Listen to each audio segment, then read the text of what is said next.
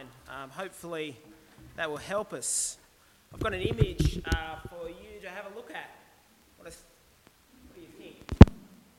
What do you think? Apparently, men, an increasing number of men, are considering Botox these days.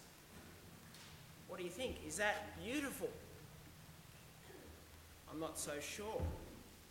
I'm not so sure either about the binding of children's feet or the painting of your face with white lead, as Queen Elizabeth did. It seems that uh, many people in our world go to quite extreme measures to you know, pursue an ideal of beauty.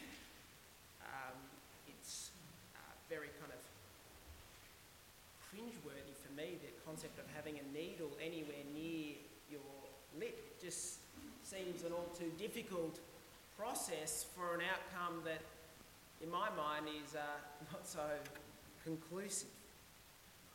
So maybe a better question than, is this beautiful? Maybe a better and more pertinent question is, why would you bother? Why would you bother with the cost? Why would you bother with the pain? Why would you do that to yourself? Why would you pursue this form of beauty? take it down. Thanks, Wayne. How do people come to that ideal of beauty? How do people have this concept that these kinds of lips, as opposed to these kinds of lips, are more beautiful? Clearly, someone pursuing that kind of beauty is taking deliberate, costly, and sacrificial steps towards becoming an ideal.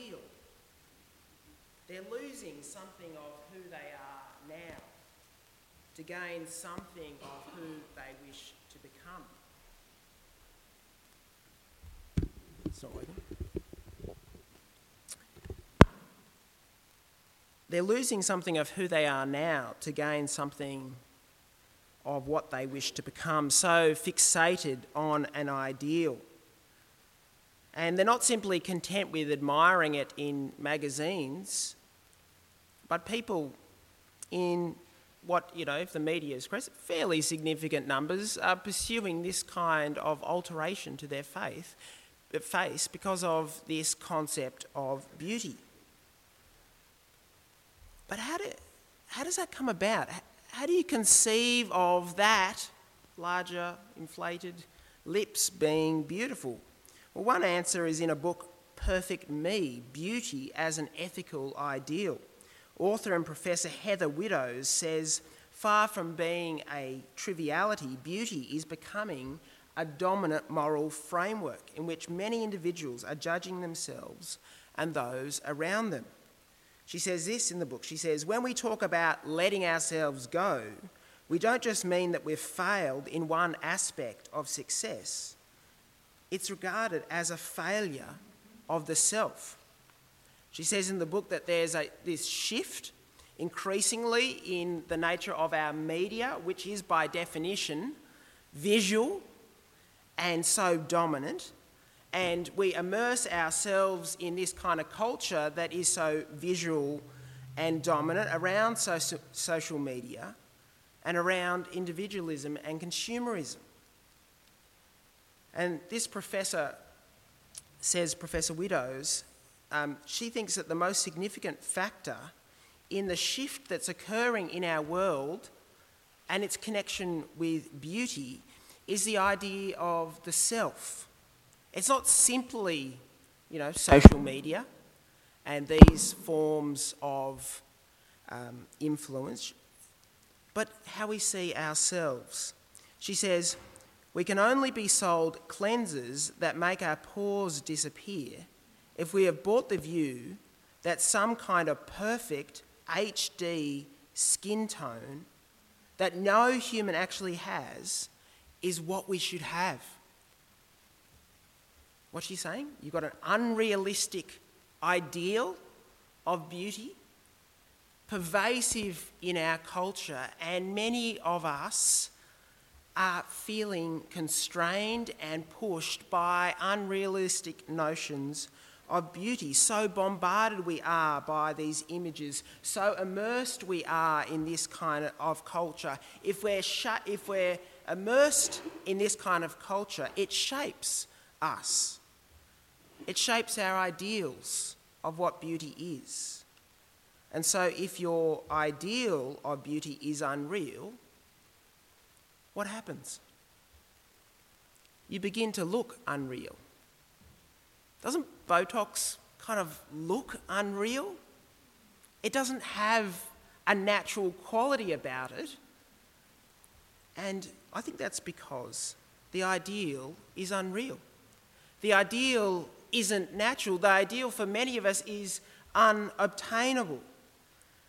And so we're caught in this dynamic. You can see it there on your outline one of cultural saturation, which brings about these aspirational ideals, which leads to deep longings in us or obsessions. And what we're going to see here as we look at Psalm 135 is that this kind of dynamic is at work. It's at work as people are consumed by the idols out there. But disturbingly, it's also at work in us because we are, a, we are saturated in the same culture.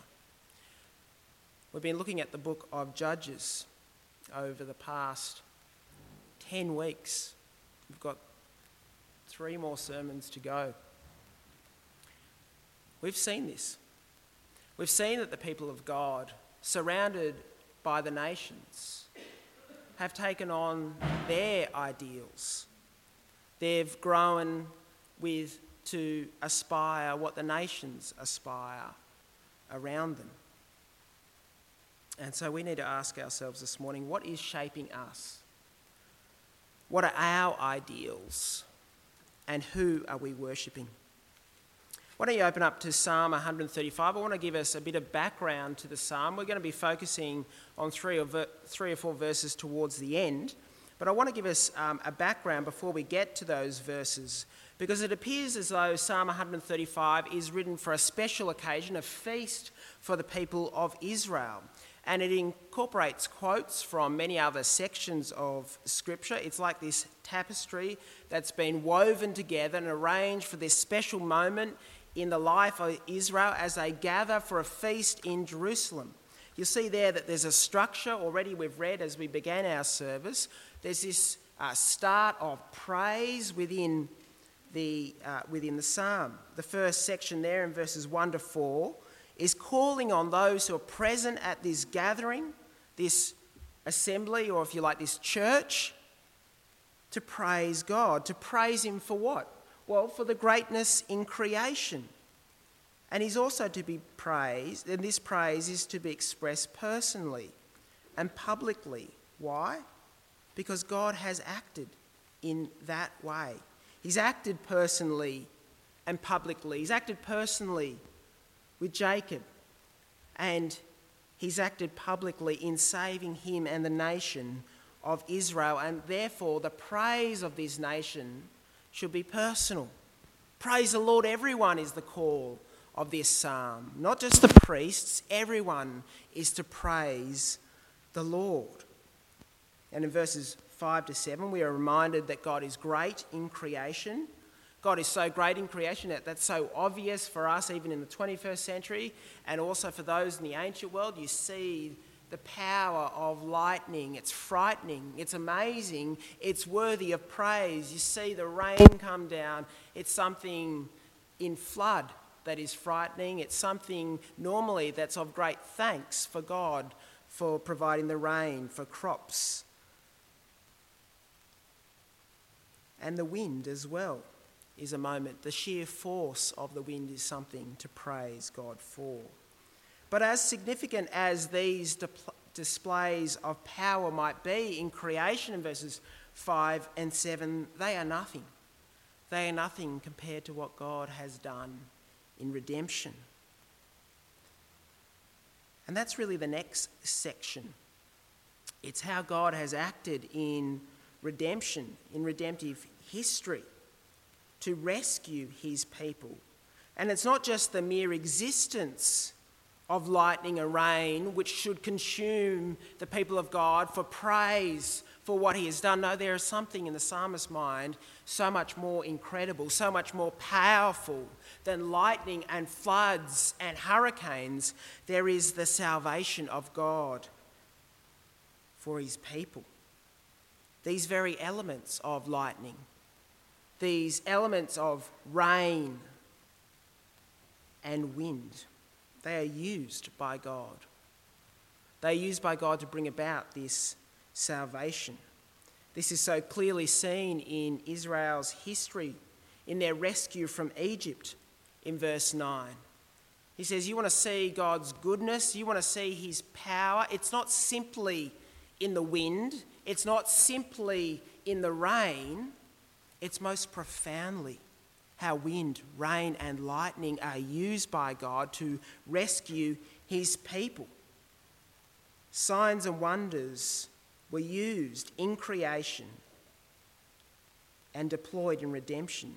See, God doesn't just, verse 9, passively send the rain, He actively sends, well, we read in Exodus, hail on His people's enemies in the seventh plague. He doesn't just passively allow the wind to blow gently, he actively uses that wind to rescue God's people through those waters out of Egypt on and on the way to the promised land. See, Israel have experienced in first hand God's power They've experienced His goodness, His activity in salvation, His graciousness. And so, verse 13, because they've seen it in creation, they've known it in redemption, they are, verse 13, they are to praise Him, to praise His name, O Lord, forever. And in many ways, the psalm could end there. That would be a nice way to start with praise to see what God's done in the world and then the way He's rescued and then to end with this moment of praise. That's nice. That's, that, that, that'd be enough for me. But He doesn't, does He? And that brings us to these kind of four really intriguing and interesting verses in verses 15 to 18. Let me read them for us. The psalmist says, The idols of the nations are silver and gold, made by the hands of men. They have mouths but cannot speak, eyes but cannot see. They have ears but cannot hear, nor is there breath in their mouths. It's interesting, isn't it? Um, the psalmist has outlined for the people of Israel, he's calling this assembly to praise God for creation, redemption, and then strangely, he moves in to describe, well, not anything what God has done, but to describe these counterfeit gods, these so called small g gods. Why take the glory from God? Isn't the psalmist all about the glory of God? Isn't that what we read in the Bible? Why, why speak about how pathetic the idols are? I mean, if you were running Amazon, this global book selling company, you wouldn't run on your website some kid trying to flog his year nine maths signpost textbook, would you? You just wouldn't, you know, compared to the, the might of Amazon, some kid wanting to flog his textbook is nothing. So, why does the psalmist here do the equivalent? What do you think? You tell me, what do you think?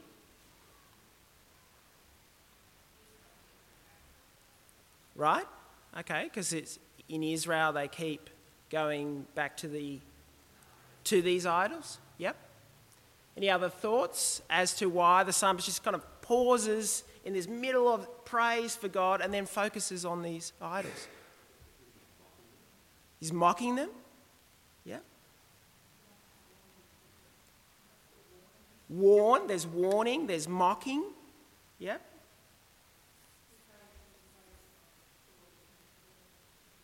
Okay, to, to encourage and praise God for what He's done. Yep. Okay, yeah. Jim?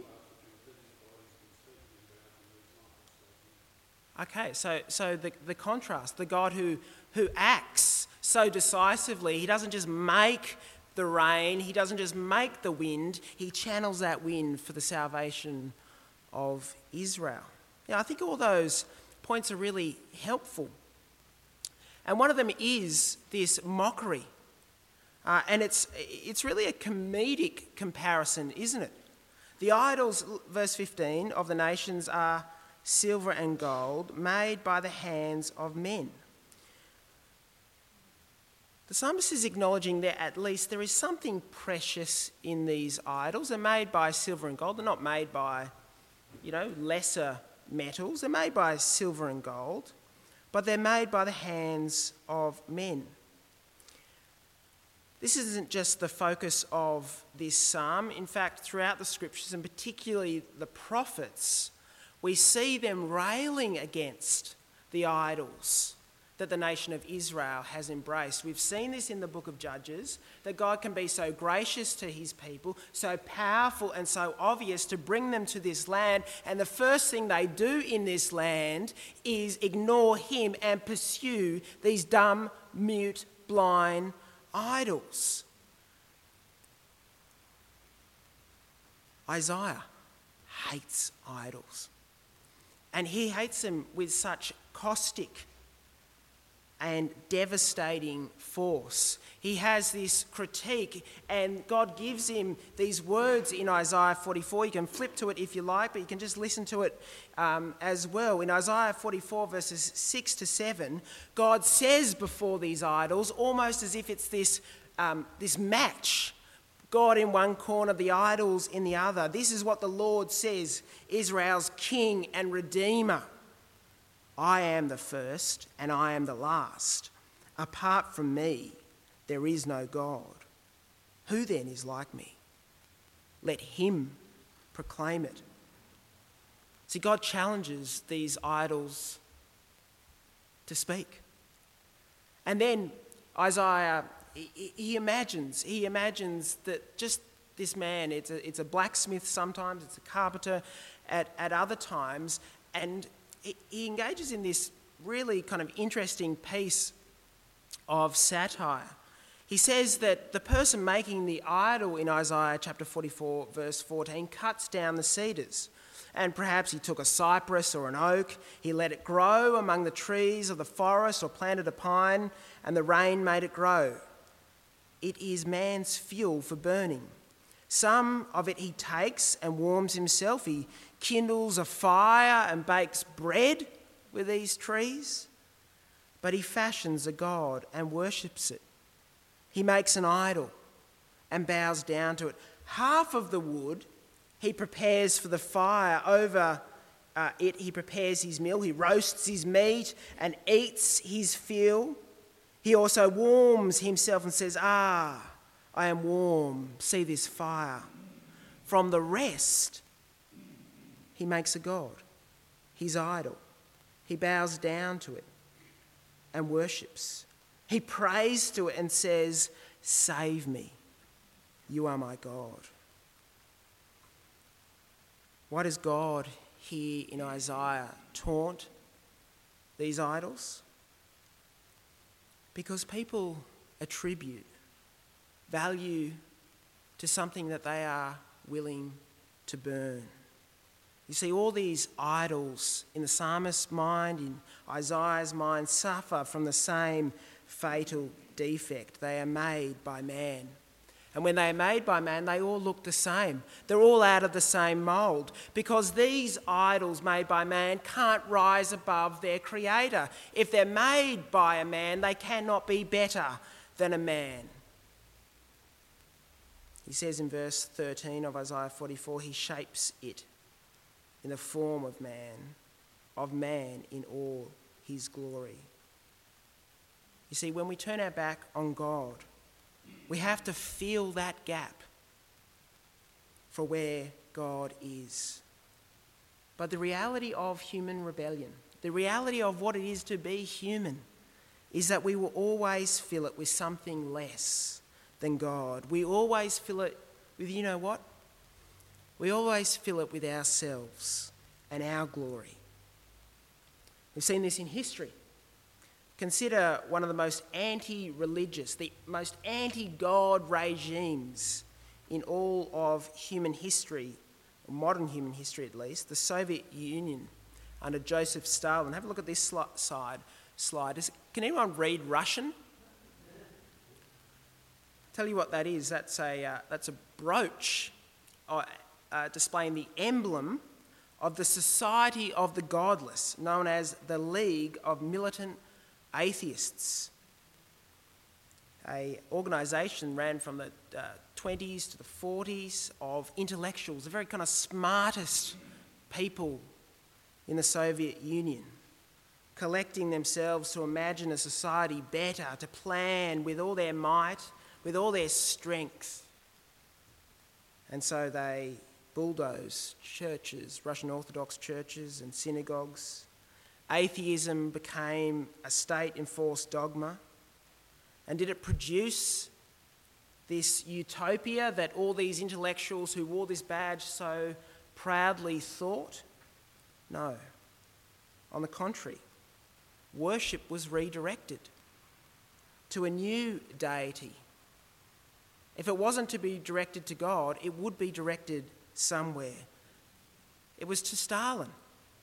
While tens of millions of so called heretics who refused to bow, they were executed and starved for not worshipping this man. The society of the godless was anything but godless. It was a God that was refashioned. In whose likeness? in man's likeness. G.K. Chesterton observed once we abolish God, the government becomes God. We see this as well in liberal Christianity. We see that liberal Christianity is a form of making a form of God less than he is because it puts man at the centre. It's not uh, liberal Christianity represents more us reaching for God and conceiving God the way we like to think of Him, rather than God coming to us and Him telling us what He is like.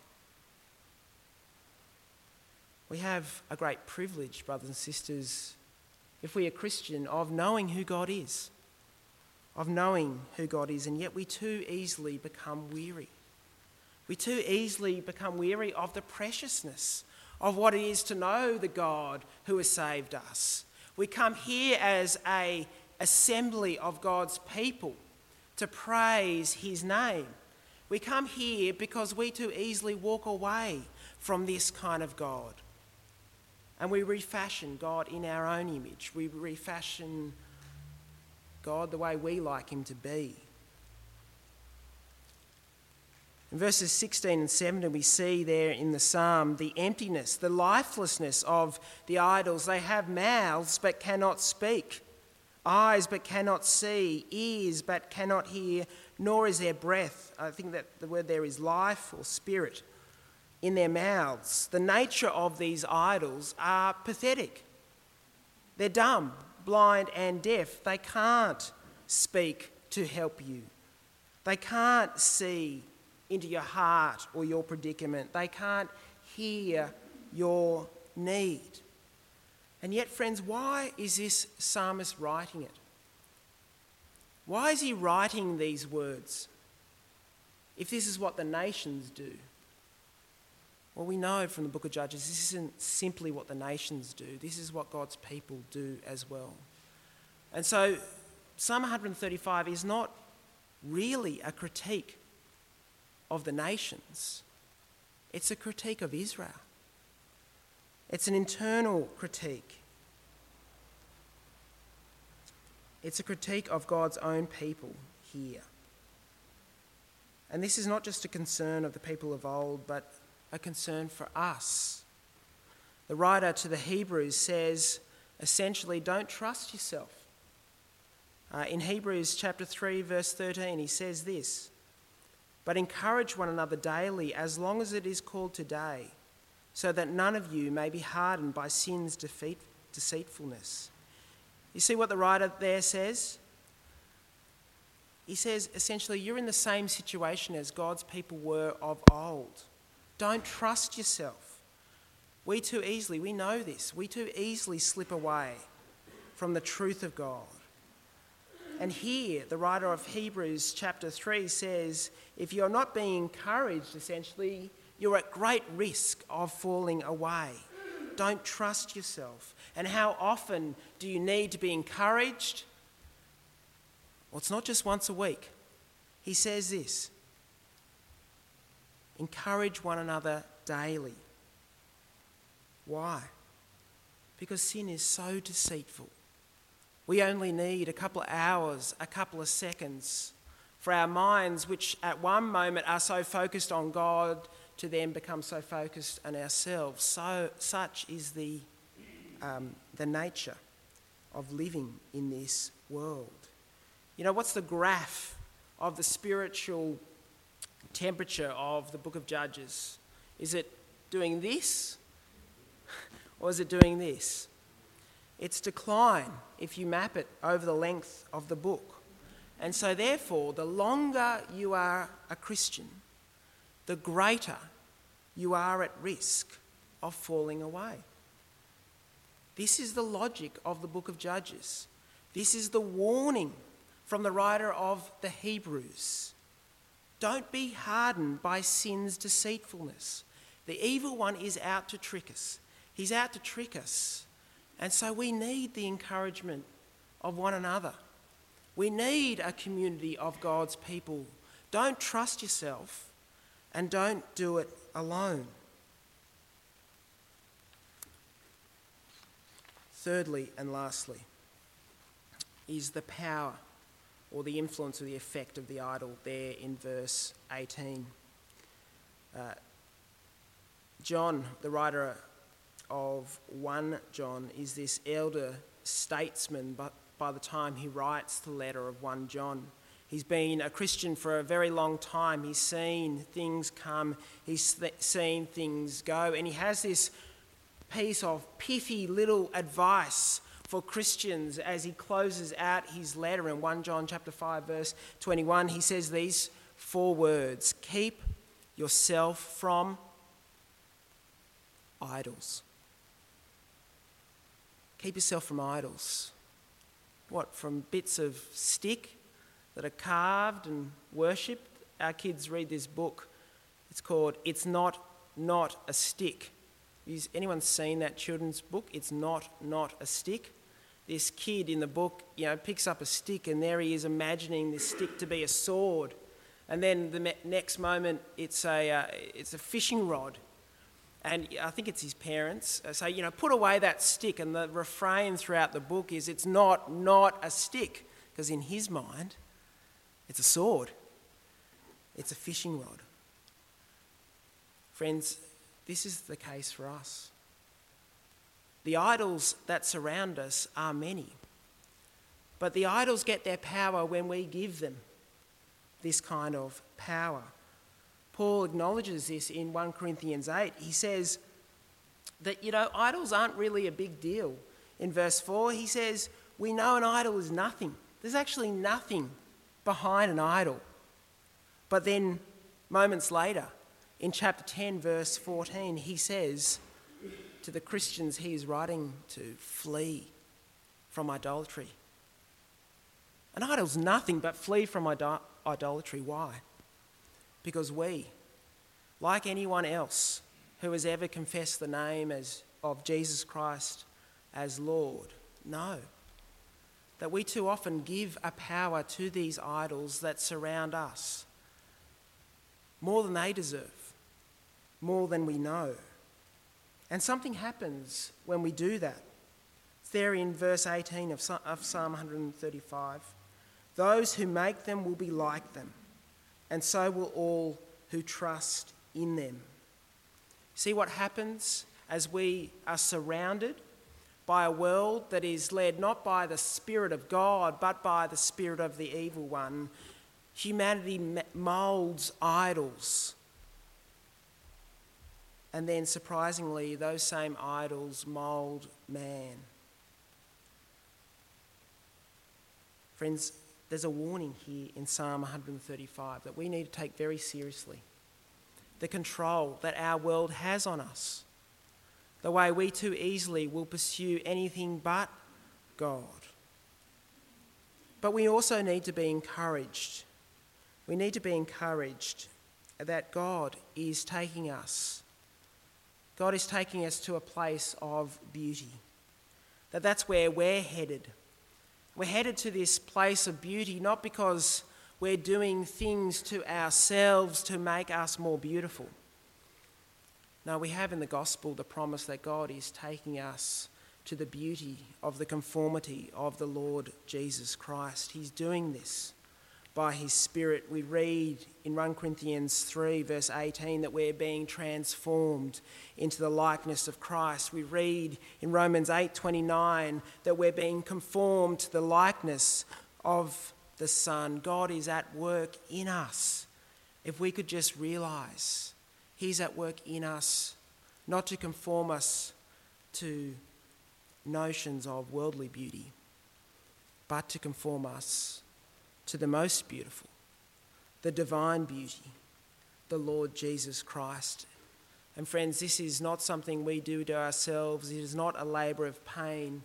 We're reminded that God's work in us to take us from the idols of our world and bring us to the conformity of the Lord Jesus is for us perfect freedom. In 2 Corinthians chapter 3 verse 17, we're told that God's spirit is at work. Where the spirit of the Lord is, there is freedom. God's goal is to make us like Christ.